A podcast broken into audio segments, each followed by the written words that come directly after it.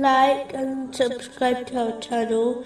Leave your questions and feedback in the comments section. Enjoy the video.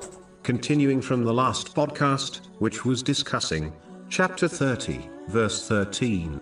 And there will not be for them, among their alleged partners, any intercessors.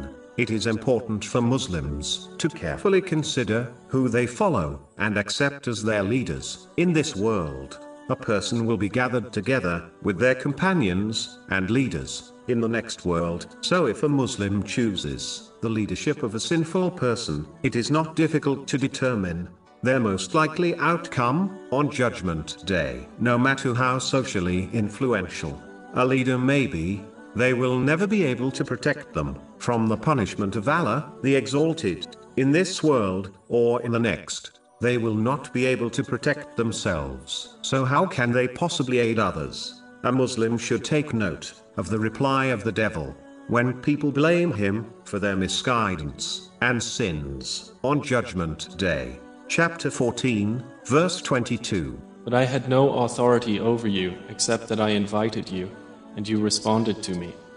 So do not blame me, but blame yourselves.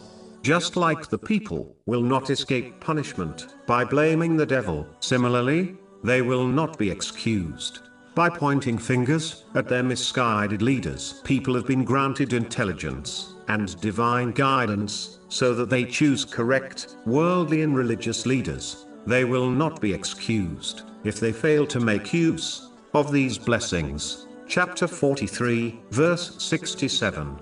Close friends, that day, will be enemies to each other, except for the righteous.